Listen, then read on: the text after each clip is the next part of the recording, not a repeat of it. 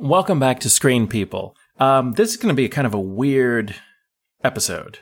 That granted, we've only done like four episodes, so it's funny that we're going to be weird now. But we're going to be weird now. I actually recorded this episode a few weeks ago. So for the three people who are following this podcast who've been wondering why we haven't posted for a month, it's because I did actually record an episode and worked really hard for hours editing it, trying to make it perfect. And then right at the last minute, the night I was going to post it, something happened and all the files got corrupted and the whole thing got wiped clean from my hard drive. So this is going to be the Screen People redo episode. Craig is our wonderful guest today who has been so kind. He spent an hour and a half with me last time and now he's willing to do it again um, because I screwed up and he's patient.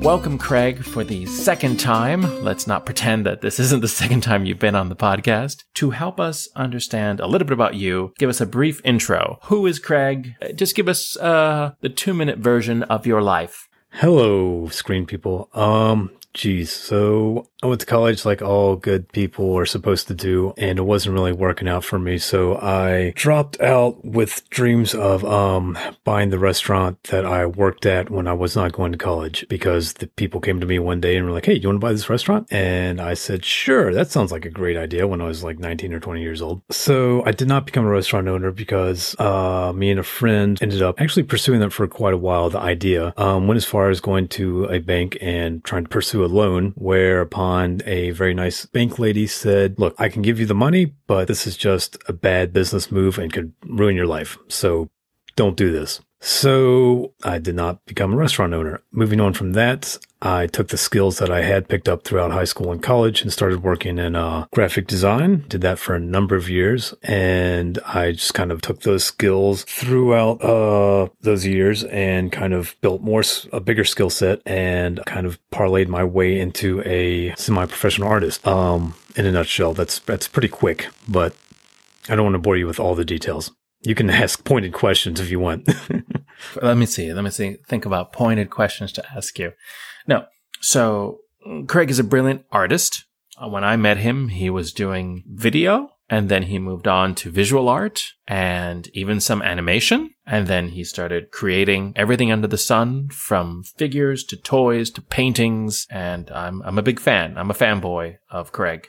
But here's what what I was bringing up was the fact that we have known each other for at least ten years, and I had no idea we were the same damn age, because we do share a very similar timeline on the media that we were exposed to. Now, Craig, just for argument's sake, where were you raised? I was born in the east side of Cleveland, Ohio. Um, lived there temporarily, but pretty much grew up um, in various mountain towns throughout uh, Appalachia, West Virginia, North Carolina, and finally settling in uh, a small town in Virginia, where I was pretty much grew up there. See, I was raised on an island in the Caribbean, a little island called Puerto Rico. Even though we have such a different version of our childhood, our media was actually quite similar. And I just love that. I love that because it connects us. And it's the whole point of this podcast, which is how media can connect people. It's for that dissertation that I will never write. Now, I love to ask people, when you think about childhood, what is the first thing that comes to mind? And I'm constantly, even though I know this is episode five, so I guess four other times, I'm constantly blown away by the response. Please tell us, why would you answer Poltergeist in reference to your childhood? Um, it made a very distinct impression on me because I saw it at much too young an age, not on purpose. Um, I have an older brother who is ten years older than I am, so he probably would have been about fourteen or fifteen when he started watching it. Of course, there was nothing else to do because, you know, it was the uh, early eighties. There were no iPads or phones or anything like that, and I couldn't really read at the time. So, you know, we watched The Glowing Box. So he turned that on, and it, yeah, it ruined me for years. I could still see images in my head of, uh, like, I think the end scene um, where the corpses are coming coming out of the ground. Another thing that you reminded me of last time we spoke was the girl's name was Carol Ann, which was also my mother's name. And I think I kind of recall a little bit of teasing from my brother about the name. And I don't know, there was just like some weird thing stuck in my head about, I don't know, I was associating my mother with the, the, the little girl getting sucked into the T V and like, you know, a, getting lost. And I think I probably slept with my mother and father until I was like twenty-four, twenty-five. They were cool with it. Poltergeist, for those of you who don't know, uh, came out in nineteen eighty-two, written by Steven Spielberg, produced by Steven Spielberg, but because of a contract stipulation from the other movie he was working on at the time, a little unknown film called E T, he was not allowed to direct it. However, things that I've read about says he sort of kind of directed a little bit on the sly. So, Poltergeist. Terrifying movie. Um, in case you don't know, it's about a little girl who sees ghosts and they torture her. The little girl was Heather O'Rourke. Um, she was about five years old. Now, this is terrifying to me because I have a four and a half year old, and I cannot imagine putting my four and a half year old in a movie, yes, where she sees ghosts and is terrified the whole time.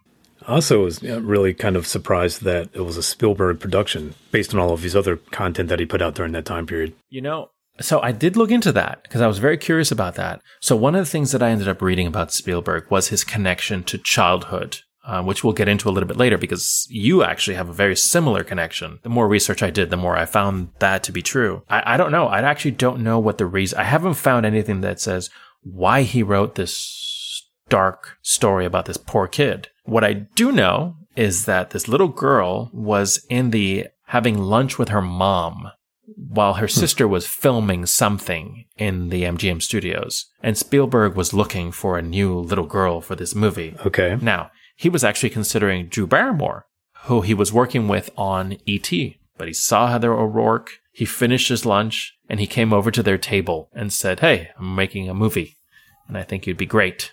That's why I eat lunch at cafeterias every day. Exactly. When is Spielberg coming to my cafeteria? Here's the fun thing about this. Okay, now here's where I, I went deep. So I was trying to figure out the connection between E T and Poltergeist. They came out a week apart. They both were nominated at the Oscars. Of course, E T had a lot more nominations than Poltergeist. Poltergeist got three nominations, Best Original Score, Best Visual Effects, Best Sound Editing. All of it lost to E T. But it was still a powerful movie that, once again, showing at this moment in time, Spielberg was king. It was fascinating. But again, this is your childhood. I have to ask you, what else do you remember of your childhood that wasn't Poltergeist? What was the happy memory, Craig? Oh, God, there's a multitude. I will say briefly that um, E T, I think, was the first movie I saw in a theater when it came out. I kind of remember being a little creeped out by that, too. Most, I think it was probably just the experience of being in the theater the first time and being, like, loud. And the beginning of it is a little, like, unnerving for a child, I think. Happy memories for me for a child. And in terms of film. Film, television, it's all right. This is a safe space. We could talk about a few different things. I think one distinct thing that sticks out for me in terms of television was the T V show Alf. Do you remember that? Of course I do. I lived on Alf. Uh, that was on when I was in like the second grade. And I remember the end of that school year, uh, we were going to be moving to another town. And like, I remember approaching my mom and or dad and being like, I don't know if I really want to go to this new place because what if they don't have Alf on T V there? It's like the child's like, like idea, like, you know, the, the shows you watch are only coming from the T V station that's in your town or whatever, you know? So that was uh, a character that I really uh, enjoyed. Another. Wait, hang on, hang on. We're not going to get away from Alf. Okay. Until you tell me if you were traumatized by the end of Alf. I don't remember seeing the final episode. How can you not have seen the final episode of Alf? It was horribly... I think I still have P T S D from the end of Alf. Let me back up a second because I think... So we did move to the next town. And I think I, I do kind of remember seeing it. I know what happens now because I went back and like, you know, read everything, all of the, the multitudes of media written about Alf uh, because clearly we weren't the only two fans. We weren't. But... I just have the vaguest notion. Wasn't it like a two-part episode? It might have been. I feel like I saw the first part, and then this next part, like, for whatever reason, I couldn't couldn't watch it. So it remained a mystery to me for until, like, yeah, I was in my mid-twenties. Um, for those of you who don't know, I apologize. Spoiler alert. um, Alf, in order to protect the family, whose name I don't remember. Do you remember the family name? Yeah, me neither. Alf family. I'm totally Googling it, right? Um, uh, bu- bu- bu, Alf. I forgot that Alf stood for alien life form. Did you know that? Oh, yeah, of course. The Tanners. I love the dad. The dad was one of my favorite people in the show. Did he do anything else? Of course, he probably did. It was the actor named Max Wright. He was an exceptional actor. Um, who knows? He probably went to like the Royal Shakespeare Academy, and that's all we know him from is Alf. The end of Alf had Alf protecting the Tanners by agreeing to go with the government agents. Okay. And he gets into the van and they drive away. What kind of weird episode was that? That was like the dinosaur show. Do you remember that? Yeah, yeah, yeah. Do you remember how that ended? I can assume it ended with a meteor. It was a meteor, yes. They're like, oh, there's this meteor. Wait, I've gone to school. I know what that means. Ah! I may be mis- mistaken here, but okay. I think the main head writer on that show was a heroin addict at the time. You really have to not say that when I'm taking a drink. Uh, good Lord. I thought that's what the uh, the, the movie uh, Permanent Midnight was about. Wow. Well, that will be on part two of the Craig interview when we find out. Heroin and Alf. Don't mix. They don't mix. We were both very connected to an actor. So unlike the movies, we were connected to a specific actor, which was the, the magnificent Canadian-born John Candy. When we last talked, and I know, again, this is kind of weird because we've already had this conversation, we went through a series of films. Now, I'm going to I'm gonna do this series again just for our audience's sake, but I'm going to add something to it that you didn't hear before. The following films John Candy was involved in in some way. Blues Brothers, Stripes, National Lampoon's Vacation, Splash, Armed and Dangerous, The Great Outdoors, Brewster's Millions, Little Shop of Horrors, Spaceballs, Planes, Trains, and Automobiles, She's Having a Baby, Home Alone, Only the Lonely, Uncle Buck, J F K, Cool Runnings, Camp Candy, which was an animated series, which he did forty episodes of, S C T V, and I'll stop it there. So here's what I found interesting. Originally, I asked you, what did all these movies have in common? And you, of course, knew, which was John Candy was in them in some way. He and John Hughes worked together multiple times. He loved him. And he did small parts in these movies, big parts in these movies. But here's what I found out. All of these movies came out when you and I were between the ages of one and fifteen. Perfect. And I think that's the secret sauce about John Candy. John Candy only lived till nineteen ninety-four. He was forty-three when he passed away. He was in almost every movie throughout our entire childhood. Like any of the big movies, he was in it in some way, shape, or form. Yeah, you're right. Whether it be like a Time Lampoons, right? Because I think he was at the park yeah. at the end, you know. The security guard. Right. The Great Outdoors with Dan Aykroyd when he was amazing. Armed and Dangerous, which is the movie I couldn't remember when he and Eugene Levy were security guards. That's one I haven't actually seen. It's ridiculous, but fantastic. You know, all the way up to Only the Lonely, which I actually still love. Uh, with him being the lead romantic figure, he and this woman, they fall in love, but he's taking care of his mother, et cetera. And it, it's quite... I will have to see it again because I probably haven't seen it in maybe fifteen years. But I remember even as a younger guy... being just genuinely moved by his performance. And Uncle Buck, which I forgot to put on our list originally, which I still think was just exceptional. Yeah, that one's one I probably watched multiple times when we first got it back from the uh, the video store. That was uh, that was good times.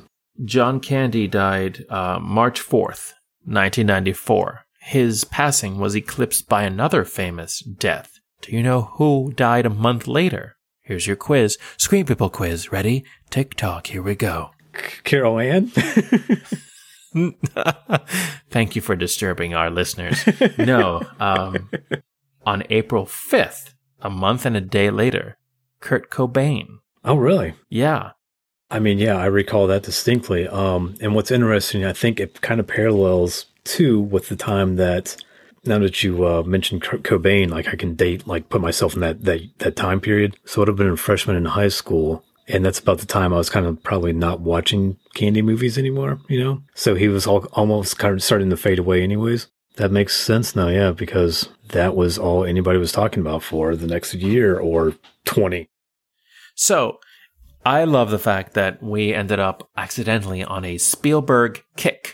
With all his successes, and he had a billion of them, right? He did a little movie that was called The Empire of the Sun. which was nineteen eighty-seven. Um, it was about a boy separated from his family in Shanghai during World War Two, ends up in a Japanese internment camp, deals with the loss of childhood innocence. The boy in the film was about twelve or thirteen, played by a very young actor named Christian Bale. I think I was actually younger when I saw it then.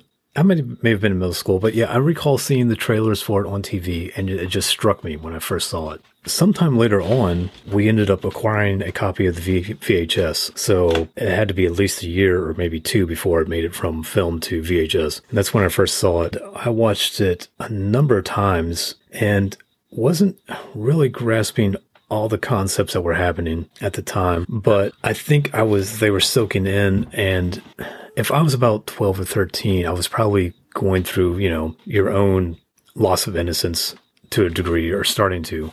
But I think what initially hooked me was the um, the World War Two thing, the aircraft. I had a, huge, a big fascination with World War Two fighter planes at the time, building models and that stuff. Even had, like, you know, a bomber jacket. I would collect pieces of stuff from, you know, mili- military surplus stores, like fighter glasses, kind of like he had, like the green shades. Um, I think even I even had like a, a leather pilot's cap or something like that. Um, I don't know what I would do with this stuff. I mean, aside from like dress up in it and just like, you know, lay in my bed and look up at the sky. I don't know. But I had all this paraphernalia and I loved it, um, which is why I initially got into the film. But watching it later on in life, like there's parts where I just weep, especially in the end where he, not the very end, but when he's on top of the, uh, one of the structures there and the, uh, planes are bombing the, uh, prisoner camp that he's in. He's like cheering them on and he's freaking out. And then, um, that doctor that takes care of him, that kind of adopted him, grabs him and like, he's like, Jim, stop thinking, you think too much, or something to that effect. And then he's calms down for a little bit and he's like, I can't remember my mother's face. That struck me really hard even then. I think what it would be like, you know, to be separated from your parents, what would it be like to have to survive like that, to be a refugee? I think it gave me some insight and empathy that I've used for the, the rest of my life, I think. I want to talk about a man who uh, played a part in your life. His name was Quentin Tarantino. Yeah, man. Um, gosh, I think when I first saw uh, Pulp Fiction, that just lit my brain on fire in terms of, well, it's just so cool. And edgy. Um, I hate that word now. Well, think about it this way. This was nineteen ninety-four, so you were about fifteen when this came out. Right. I think I didn't see it, though, until I was in a junior or senior in high school. I don't think I saw it until it was on V H S. But I, even before that, I wasn't really aware of it until somebody had bought the soundtrack, and each track was intercut with um, dialogue um, from the movie. So then we learned that, and then imitate that to each other to entertain ourselves, or use like quotes from the movie to reply to like a question from a teacher or something, like, you know, to get your friend to laugh. That's kind of what put the, the its hooks in me that way first. And I was like, this is something special. This is unique. This, there hasn't been a movie like this yet. And then watching it was just, again, mind blowing. Like, wow, you can tell a story like that. You can tell three or four stories in the same movie that are, may or may not be related. That non-linear storytelling. Yeah, that was, um, that was something you know, nobody had seen before at the time. Um, at least in my, my, my peer group. But with that, it just set off like a true love of uh, film craft that I still have to this day. And there's just something about the, the way it was shot and the the vibe it had that I um, just dug. And I think it honestly kind of influenced me, or influenced my taste in other film, and uh, not just film, but music and uh, comic books and literature. Um, it's like, if it's not, doesn't have that little bit of grit, that little bit of edge, I'm not interested. At least for that, you know, um, high school to early twenties age group. You know, obviously after a while you start to soften and round out. Yeah, there's that time period when I need to see that dark, moody film where everyone dies in the end and there's a slow, silent piano playing as, you know. Right. It actually got seven Academy Award nominations. Like, think about it. This guy who was working in a video club makes like one movie, Reservoir Dogs. Then his second movie is nominated for seven Academy Awards. He wins the Palme d'Or. He wins Best Original Screenplay. It was considered a cultural phenomenon. I mean, he definitely got that on merit for sure. He's like insanely like a genius um, scriptwriter, but it was also like that age in the nineties where a lot of directors ended up doing that to a degree. Kevin Smith's first one that comes to mind. Okay. The the Miramax uh, producer house, I think Saul Tarantino was like, okay, let's go out here and scoop all the, these talented guys that aren't really coming out of arts or uh, coming out of film school. It was, a, I think it was finding out that those guys had made that probably set a lot of ships a sail. The next generation, I don't know how many of them, how many other directors or screenwriters became successful from following that lead. I think Hollywood kind of uh, closed their gates after that. Like, okay, we've got enough indie guys here. Moving away from the past and into the present, we're in the middle of a global pandemic, unfortunately. California is currently on fire, and, and things are rough. Things are tough. There's a lot of civil unrest. There's a lot of difficulties, and we've all been essentially spending all of twenty twenty going through this. Kind of a side effect of this is that we've all appreciated entertainment a lot more, I feel. Definitely been a way to escape. Please tell me about your experience with Tales from the Loop. So, to give your listeners a little bit of background, um... Tales from the Loop is kind of like Stranger Things, only more adult um, in terms of theme. Um, the themes are a lot in each episode are a little bit uh, heavier. Um, the show is a period piece. I think it takes place in the eighties or late seventies um, with some sci-fi elements dropped in. Um, it's based on the artwork of a artist I really respect and admire called Simon Stålenhag, Hag, maybe? I'm not sure how to pronounce his last name. Um, we apologize to all our Swedish listeners. So he paints these scenes, maybe say, you know, period, say, you know, again, like late seventies, eighties, ships just flying by with these fantastic pieces of machinery moving around them or living with them. Up into the period point where I started watching the show, I was going through some of the anxiety and um, depression that everybody's probably was going through. And this is probably like in, you know, late March, April, just kind of like trying to get your head around what the hell is going on and waking up every morning being like, shit, it was real.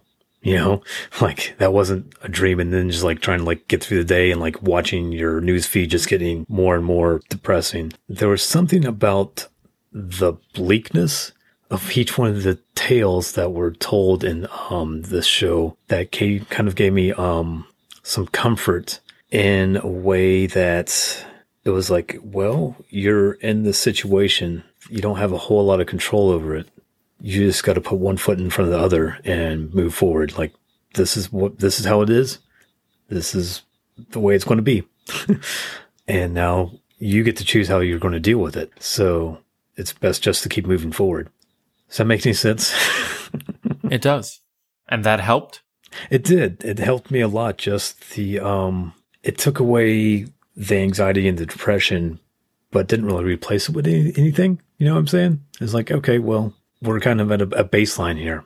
And it was more, it was easier to, uh, to move forward and actually be, you know, kind of productive and try and make things normal or adjust to, again, I hate this term, like the new normal. It's just, you know, I don't think there's a normal any at any given point.